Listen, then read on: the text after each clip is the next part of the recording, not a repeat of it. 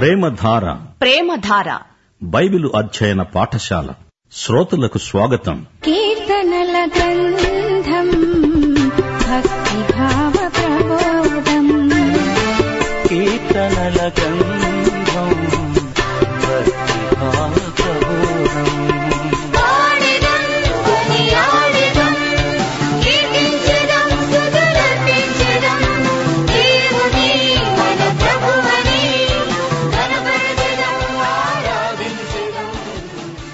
ప్రియ శ్రోతలు మీ బైబిళ్ళు తెరవండి ఈ రోజు మనం నూట ఇరవై ఆరు నూట ఇరవై ఏడు కీర్తనలు అధ్యయనం చేయబోతున్నాము. సావధానంగా పాఠం వినండి. సియోనుకు తిరిగి వచ్చిన వారిని యహోవా చెరలో నుండి తిరిగి రప్పించినప్పుడు మనము కలగన్న వారి వలె ఉన్నాము. మన నోటి నిండా నవ్వు ఉంది. మన నాలుక ఆనందగానముతో నిండి ఉంది. అప్పుడు అన్యజనులు చెప్పుకున్నారు. యహోవా వీరి నిమిత్తమై గొప్ప కార్యాలు చేశాడు. అవును యహోవా మన కోసం గొప్ప కార్యాలే చేశాడు. మనము సంతోషభరితులమయ్యాము. దక్షిణ దేశములో ప్రవాహములు పారేటట్లు యహోవా చెరపట్టబడిన మా వారిని రప్పించు. కన్నీళ్ళు విడుస్తూ విత్తేవారు సంతోషగానముతో పంట కోస్తారు. పిడికెడు విత్తనాలు చేతపట్టుకొని ఏడుస్తూ వెడుతూ విత్తేవాడు సంతోషగానం చేస్తూ పనలు మోసుకుంటూ వస్తాడు. సోదరీ సోదరులారా వింటున్నారా? ఇది ఆనంద గీతం ఇస్రాయేలీయులు బబులోను చెర నుండి తిరిగి వచ్చిన తరువాత వారు ఈ కీర్తన పాడి తమ ఆనందాన్ని వ్యక్తం చేశారు. బబులోనులో జీవితమంతా వారికి ఒక పీడ కలగా తోచింది.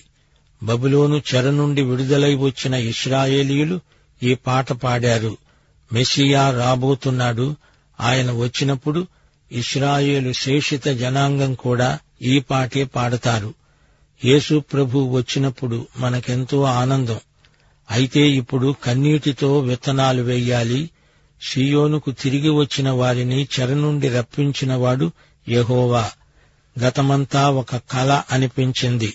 మన నోటి నిండా నవ్వు మన నాలుక ఆనందగానములతో నిండి ఉంది.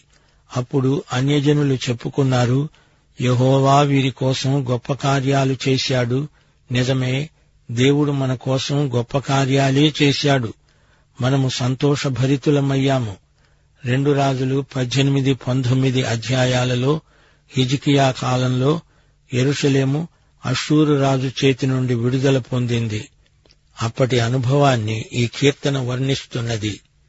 ఇది గత చరిత్ర. అదంతా ఒక కళ. అన్యజాతులు సైతం దేవుణ్ణి మహిమపరిచాయి. దక్షిణ దేశంలో ప్రవాహాలు పారినట్లు యహోవా చెరపట్టబడిన మావారిని రప్పించవా? రాజకీయంగా ఇస్రాయేలుకు విడుదల కలిగింది. అంతేకాదు దేవుడు వారికి గొప్ప ఆధ్యాత్మిక అనుభవం కలిగించాడు. దక్షిణాన అరణ్యం ఉంది. అక్కడ ప్రవాహాలు పారుతున్నాయి. అలాగే చెరపట్టబడిన వారు గుంపులు గుంపులుగా తండోపతండాలుగా బయటికి వచ్చేస్తారు. దేవుడు ఆశీర్వాద వర్షం కురిపిస్తాడు. సమృద్ధి వర్షం. ఒక జాతిగా ఇస్రాయేలు ఈ ఆనందాన్ని ఇతరులతో పంచుకోవాలి. ఐదో వచనం. కన్నీళ్ళు విడుస్తూ విత్తేవాడు సంతోషగానాలతో పంట కోస్తాడు. పిడికెడు విత్తనాలు చేతపట్టుకుని ఏడుస్తూ పోతూ విత్తేవాడు సంతోషగానాలతో పనులు మోసుకొని వస్తాడు. మొదట పొలం దున్నాలి విత్తనాలు వెయ్యాలి తరువాత పంట కొయ్యాలి. లూకాసు వార్త తొమ్మిదో అధ్యాయం ఆరో వచనం అంటోంది నాగటి మీద చెయ్యి పెట్టి వెనుక తట్టు చూచేవాడు ఎవడూ? దేవుని రాజ్యానికి పాత్రుడు కాడు. సోదరుడా సోదరి నీవిప్పుడు కన్నీటితో విత్తాలి ఒకనొక రోజున సంతోషగానాలతో పంట కోస్తావు. పనలు మోసుకొని వస్తావు. ఆధ్యాత్మిక రైతులారా కర్షకులారా వింటున్నారా? వెళ్ళండి. కన్నీరు కార్చండి విత్తనాలు చల్లండి. రేపు పనలు కోస్తూ ఆనందిస్తారు. ఈ కీర్తన కర్షకుని ఆనంద గీతం హిజికియా రాజు కాలంలో ఎరుషలేము నగరం అశ్షూరు వారి చేతి నుండి విడిపించబడిన నేపథ్యంలో ఈ పాట పాడుతూ వారు తమ ఉత్సాహాన్ని వ్యక్తం చేశారు. ఇదంతా త్రుటిలో జరిగిపోయింది. ఇదేమిటి కళ అనిపించింది. అన్యజాతులు కూడా యహోవా మహిమను గుర్తించారు. దేవుని గొప్పతనాన్ని ఆయన చేసిన గొప్ప కార్యాలలో వారు గుర్తించారు. దేవుణ్ణి కీర్తించారు. చెర నుండి విడుదల ఆరంభం మాత్రమే దేవుడు ఇంకా ఎన్నెన్నో గొప్ప కార్యాలు వారి పట్ల చేయ తలపెట్టాడు. మనల్ని ఆయన ఆశీర్వాద నదుల్లాగా చేస్తాడు. ఎడారిలో జలప్రవాహం ఉప్పెనలాగా ప్రవహిస్తుంది. ఆశీర్వాదపు జలధారలను నీవు నేను ఇతరులతో పంచుకుంటాము. నీవు విత్తనాలు చల్లుతావా? పొలం దున్నుతావా? పనులు మోసుకొని వస్తావా? కన్నీరు కారుస్తున్నావా? అయితే నీ కన్నీరు ఆనందాశ్రువులుగా మారతాయి. ఆనందించు ఉత్సాహధ్వని చెయ్యి. ఈ కార్యక్రమంలో నీకు భాగం ఉంది. ఇప్పుడు కన్నీటితో విత్తితే ఆనందోత్సాహాలతో పంట కోస్తాము. ఇది అసలు విత్తనాలు వేసే కాలం. బీడు భూములను దున్నాలి విత్తనాలు వెయ్యాలి వెళ్ళాలి కన్నీరు కార్చాలి విత్తనాలు నాటాలి పంట కొయ్యాలి. దేవుడు గొప్ప కార్యాలు చేశాడు అనేది ఈ కీర్తనలోని కేంద్ర అంశం. దేవుని కృపను అనుభవించే వారందరూ ఇదే మాట అంటారు. ఒకటి సమూయేలు పన్నెండో అధ్యాయం రెండో వచనం ఇదిగో మీ రాజు అతడు మీ కార్యాలను జరిగిస్తాడు. నేను తల నెరిసిన ముసలివాణ్ణి నా కుమారులు మీ మధ్యన ఉన్నారు. బాల్యము నాటి నుండి నేటి వరకు నేను మీ కార్యములను జరిగిస్తూ వచ్చాను. అంతా దేవుని కృప. రెండు సమూయేలు ఏడో అధ్యాయం ఇరవై ఒకటో వచనం ఇరవై మూడో వచనం. దావీదు అన్నాడు దేవా నీ వాక్కును బట్టి నీ ఇష్టానుసారముగా ఈ ఘనకార్యములను జరిగించి నీ దాసుడనైన నాకు దీనిని తెలియచేశావు. కాబట్టి దేవా యహోవా నీవు అత్యంతమైన ఘనత గలవాడవు. నీ వంటి దేవుడు ఒక్కడూ లేడు. నీకు జనులవడానికి వారిని నీవు విమోచించేటట్లు నీకు ఖ్యాతి కలిగేటట్లు నీ జనులను బట్టి నీ దేశమునకు భీకరమైన మహాకార్యములు చేసేటట్లు దేవుడవైన నీవు ఈజిప్టు దేశములో నుండి ఆ జనుల వశములో నుండి వారి దేవతల వశములో నుండి నీవు విమోచించిన ఇస్రాయేలీయులను బట్టి నీ జనుల వంటి జనము లోకమందు మరి ఎక్కడ ఉన్నది? లూకాసు వార్త మొదటి అధ్యాయం నలభై తొమ్మిదో వచనంలో మరియ ఇదే అంశాన్ని పాడింది. సర్వశక్తిమంతుడు నాకు గొప్ప కార్యములు చేశాడు. గనుక ఇది మొదలుకొని అన్ని తరాల వారు నన్ను ధన్యురాలు అంటారు. లూకాసు వార్త ఎనిమిదో అధ్యాయం ముప్పై తొమ్మిదో వచనంలో ఏమి జరిగింది? దయ్యాల బారి నుండి విడుదల పొందిన వానితో యేసు అన్నాడు నీవు నీ ఇంటికి తిరిగి వెళ్ళి దేవుడు నీకు ఎలాంటి గొప్ప కార్యాలు చేశాడో తెలియచెయ్యి అని చెప్పి వాణ్ణి పంపివేశాడు. ఈ నూట ఇరవై ఆరు కీర్తన కూడా ఇదే మాట అంటోంది. యహోవా మన కోసము గొప్ప కార్యములు చేసి ఉన్నాడు. ప్రియ శ్రోతలు ఇప్పుడు మనం నూట ఇరవై ఏడో కీర్తనలోకి వచ్చేశాము. యహోవా ఇల్లు కట్టించని ఎడల దానిని కట్టేవారి ప్రయాసము వ్యర్థమే. యహోవా ఇంటిని కట్టించకపోతే కట్టేవారి కృషి అంతా వృధా. యహోవా పట్టణాన్ని కాపాడని ఎడల దానికి కావలి కాచేవారు మేలుకొని ఉండడము వ్యర్థమే. యహోవా పట్టణాన్ని కాపాడకపోతే కావలివారు మేల్కొని ఉండడము వృధా. మీరు వేకువనే లేచి చాలా రాత్రి అయిన తరువాత పండుకుంటూ కష్టార్జితమైన ఆహారము తింటూ ఉండడము వ్యర్థమే. మీరు పొద్దున్నే లేస్తారు ఎంతో రాత్రి గతించే వరకు మేలుకొని ఉంటారు కష్టించి సంపాదించుకున్న ఆహారం తింటారు గాని అదంతా వ్యర్థమే. తన ప్రియులు నిద్రిస్తూ ఉండగా ఆయన వారికిస్తున్నాడు. ఆయన తన ప్రియులకు నిద్ర అనుగ్రహిస్తాడు. వారు నిద్రిస్తూ ఉండగా వారి అభీష్టం తీరుస్తాడు. కుమారులు యహోవా అనుగ్రహించే స్వాస్థ్యం. పిల్లలు యహోవా ప్రసాదించే వారసత్వం. గర్భఫలము ఆయన ఇచ్చే బహుమానమే. సంతానం యహోవా ఇచ్చే బహుమానం. యువదశలో పుట్టిన కుమారులు బలవంతుని చేతిలోని బాణాల వంటివారు యువకులకు పుట్టిన పిల్లలు బలవంతుడి చేతిలోని బాణాలు.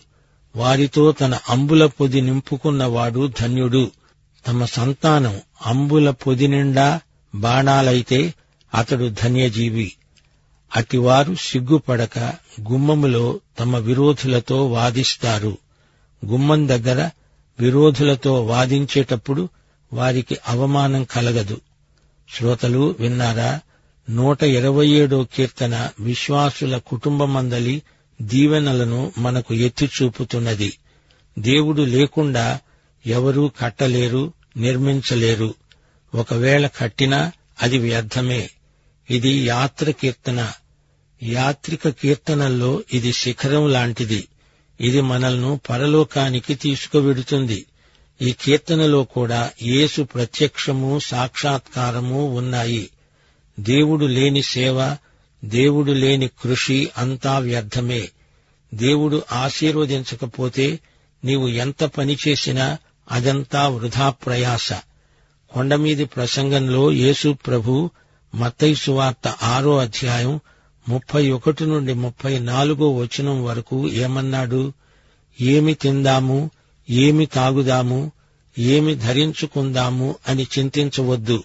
అన్యజనులు వీటన్నిటి విషయమై విచారిస్తారు. ఇవన్నీ మీకు కావాలి అని మీ పరలోక తండ్రికి తెలుసు.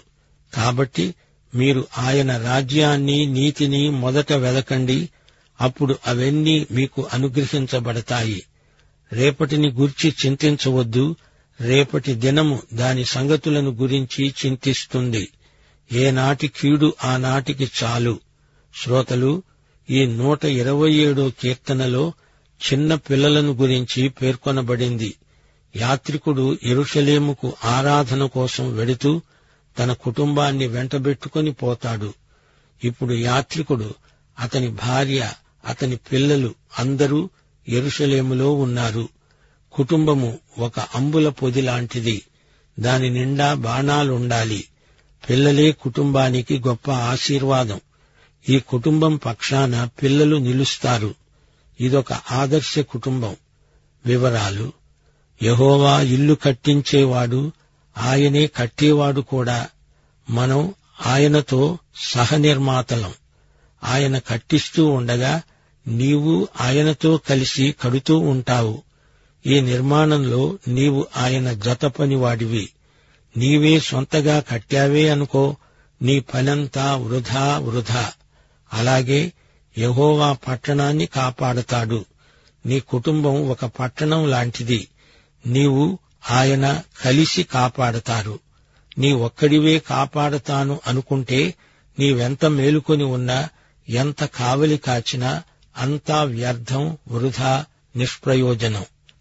పొద్దున్నే నిద్రలేస్తావు చాలా రాత్రి అయిన తరువాత గాని పడుకోవు కష్టపడి అన్నం సంపాదించుకుంటావు తింటావు ఇదంతా యహోవా నీతో లేకపోతే వృధా ప్రయాస. ఆదాము నిద్రపోతూ ఉండగా దేవుడు అతడికి భార్యను తెచ్చి ఇవ్వలేదా? ప్రియశ్రోతలు కుటుంబ జీవితంలో దేవుణ్ణి మనమెన్నడూ మరచిపోకూడదు. యోహాను సువార్త పదిహేనో అధ్యాయం ఐదో వచనంలో ప్రభు అన్నాడు నాకు వేరుగా ఉండి మీరేమీ చెయ్యలేరు యహోవా కట్టించకపోతే మీరు కట్టలేరు. నీ పని నీ నేర్పు నీ పరిశ్రమ వీటన్నిటిలో యేసు ప్రభువు నీతో ఉండాలి. ఆయన లేకుండా నీవు రాత్రంతా మేలుకొని ఎంత పని చేసినా నిష్ప్రయోజనమే. దేవుని తోడ్పాటు మనకు కావాలి. మనము సోమరులము కాకూడదు ప్రభువుతో కలిసి కష్టించి పని చెయ్యాలి. ఫిలిపి పత్రిక రెండో అధ్యాయం పన్నెండు పదమూడు వచనాలు భయముతో వణుకుతో మీ సొంత రక్షణను కొనసాగించుకోండి. ఎందుకనగా మీరు ఇచ్చయించడానికి కార్యసిద్ధి కలుగ చేసుకోవడానికి తన దయా సంకల్పము నెరవేరడానికి మీలో కార్యసిద్ధి కలుగ చేసేవాడు దేవుడే.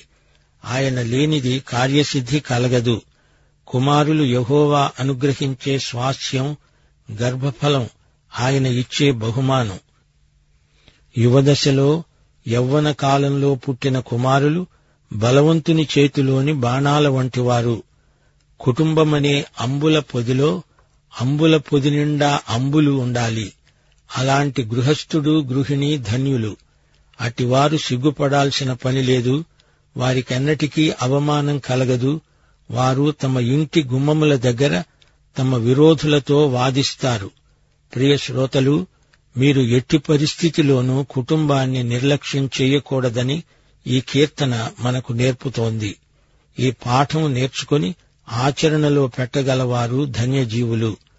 మంచి ఇల్లు కట్టుకున్నారు అందాల మేడ నిర్మించుకున్నారు పెద్ద ఉద్యోగం చేస్తున్నారు ఆదాయం బాగా ఉంది. అయితే మీ కుటుంబ సభ్యుల మాటేమిటి? క్రైస్తవ కుటుంబంలో ఉండవలసిన ఆత్మానందం లేకపోతే అన్నీ ఉండి అధోగతి పాలు కావలసి వస్తుంది. పిల్లలు కుటుంబానికి దేవుడిచ్చిన బహుమానం. పిల్లలే కుటుంబానికి స్వాస్థ్యం పిత్రార్జితం. పిల్లలను బహు జాగ్రత్తగా పెంచాలి వారిని కాపాడాలి. వారే కుటుంబం పంట. మంచి పంట పండాలి. ఆధ్యాత్మిక యుద్ధంలో మన ధనుర్విద్య విజయం మన పిల్లల మీదనే ఆధారపడి ఉంది. అంబుల పొదిలోని బాణాలను గురిచూచి ప్రయోగించాలి. పిల్లలను లక్ష్యశుద్ధితో పెంచాలి. బాణాలు పదునుగా ఉండాలి గట్టివై ఉండాలి పెలుసుగా ఉండకూడదు. శత్రువును జయించడానికి బాణాలు మన చేతికి అందుబాటులో ఉండాలి. అందుకే మంచి యువదశలో పిల్లలను కనాలి గృహాలను నిర్మించండి. ఇంటి కట్టడాలు కాదు గృహం ఇంటిని మించింది. వర్తమాన కాలానికే కాదు సుదూర భవిష్యత్తును దృష్టిలో ఉంచుకొని పిల్లలను పెంచాలి. శ్రోతలు వింటున్నారా? దేవుని ఆలయాన్ని నిర్మించిన సొలమోనే ఈ కీర్తన రాయటం విశేషం. దేవునితో పని లేకుండా మనుషులు పడే పాట్లు ఎంత నిరుపయోగమో ఈ కీర్తన చూపుతోంది. మనం ఒళ్ళు వంచి శ్రద్ధగా పనిచేయాలి మన పని ఫలభరితంగా చేసేది దేవుడే. దేవుడంటే లక్ష్యం లేనివారు బ్రహ్మాండమైన భవంతులు అంతులేని సిరి సంపదలు సంపాదించుకోవచ్చుగాని దేవుడు లేకపోతే అదంతా ఒట్టిదైపోతుంది. ప్రసంగి అంతా వ్యర్థమే అంటున్నాడు. మన పని అంతటిలో ఆయన మీదే నమ్మకం పెట్టుకొని ఆయనతో కలిసి సునాయాసంగా పనిచేయాలి అంతేకాని నరాలు తెంచుకొని పని అవసరం లేదు. విశ్రాంతిగా సేద తీరి ఆయనతో జతపనివారమై సేవ చెయ్యాలి ఆయనపై ఆధారపడి ప్రేమ సంబంధాన్ని నిర్వహించుకోగలిగితే ఆయన మనకు ఆరోగ్యవంతమైన శాంతిని విశ్రాంతిని ఇస్తాడు. ఇది నిజం. పాత నిబంధన వ్యవస్థలో ఒక వ్యక్తికి సంతానం లేకపోతే అతని వారసత్వం ఇతరులకు స్వాధీనమవుతుంది. మరో మాట బాణాలు యుద్ధాన్ని శత్రువుల బారి నుంచి సంరక్షణను సూచిస్తాయి. సంతానము గలవారికి తమ ఆస్తిని హక్కులను కాపాడుకునేందుకు సంతానమే అండదండ. కొత్త నిబంధన విశ్వాసులకైతే పరలోకంలో వారి కోసం నిత్య స్వాస్థ్యం భద్రం చేయబడి ఉంది. మన పిల్లలు ప్రభు చేతిలో బాణాలై ఆధ్యాత్మిక పోరాటంలో విజేతలు కావాలని మన ఆకాంక్ష. శ్రోతలు ఈ కీర్తనలో కుటుంబీకులకు రెండు హెచ్చరికలున్నాయి. ఒకటి ప్రభువును మరచిపోవద్దు. రెండు కుటుంబాన్ని నిర్లక్ష్యం చేయవద్దు. యేసు లేకుండా కలిగి ఉన్నదేదీ కలుగలేదు. యేసుకు వేరై ఉండి మనమేమీ చెయ్యలేము ప్రియ శ్రోత పని చెయ్యి. నీ పని యేసు చేయించిన పని అయి ఉండాలి. యేసు నీలో నాలో ఉండి మనలో మన ద్వారా పనిచేస్తాడు. క్రైస్తవ గృహానికి అలంకారం క్రమబద్ధమైన బ్రతుకు. గృహానికి ఆశీర్వాదం తృప్తి. గృహానికి కీర్తి ఆతిథ్యం. గృహానికి కిరీటం దైవభక్తి. దేవుడు యేసుక్రీస్తు ద్వారా తన దృష్టికి అనుకూలమైన దానిని మనలో జరిగిస్తూ ప్రతి మంచి విషయంలో తన చిత్త ప్రకారము చేయడానికి మిమ్మను సిద్ధపరచునుగాక యేసుక్రీస్తుకు యుగయుగములకు మహిమ కలుగునుగాక. ఆమెన్.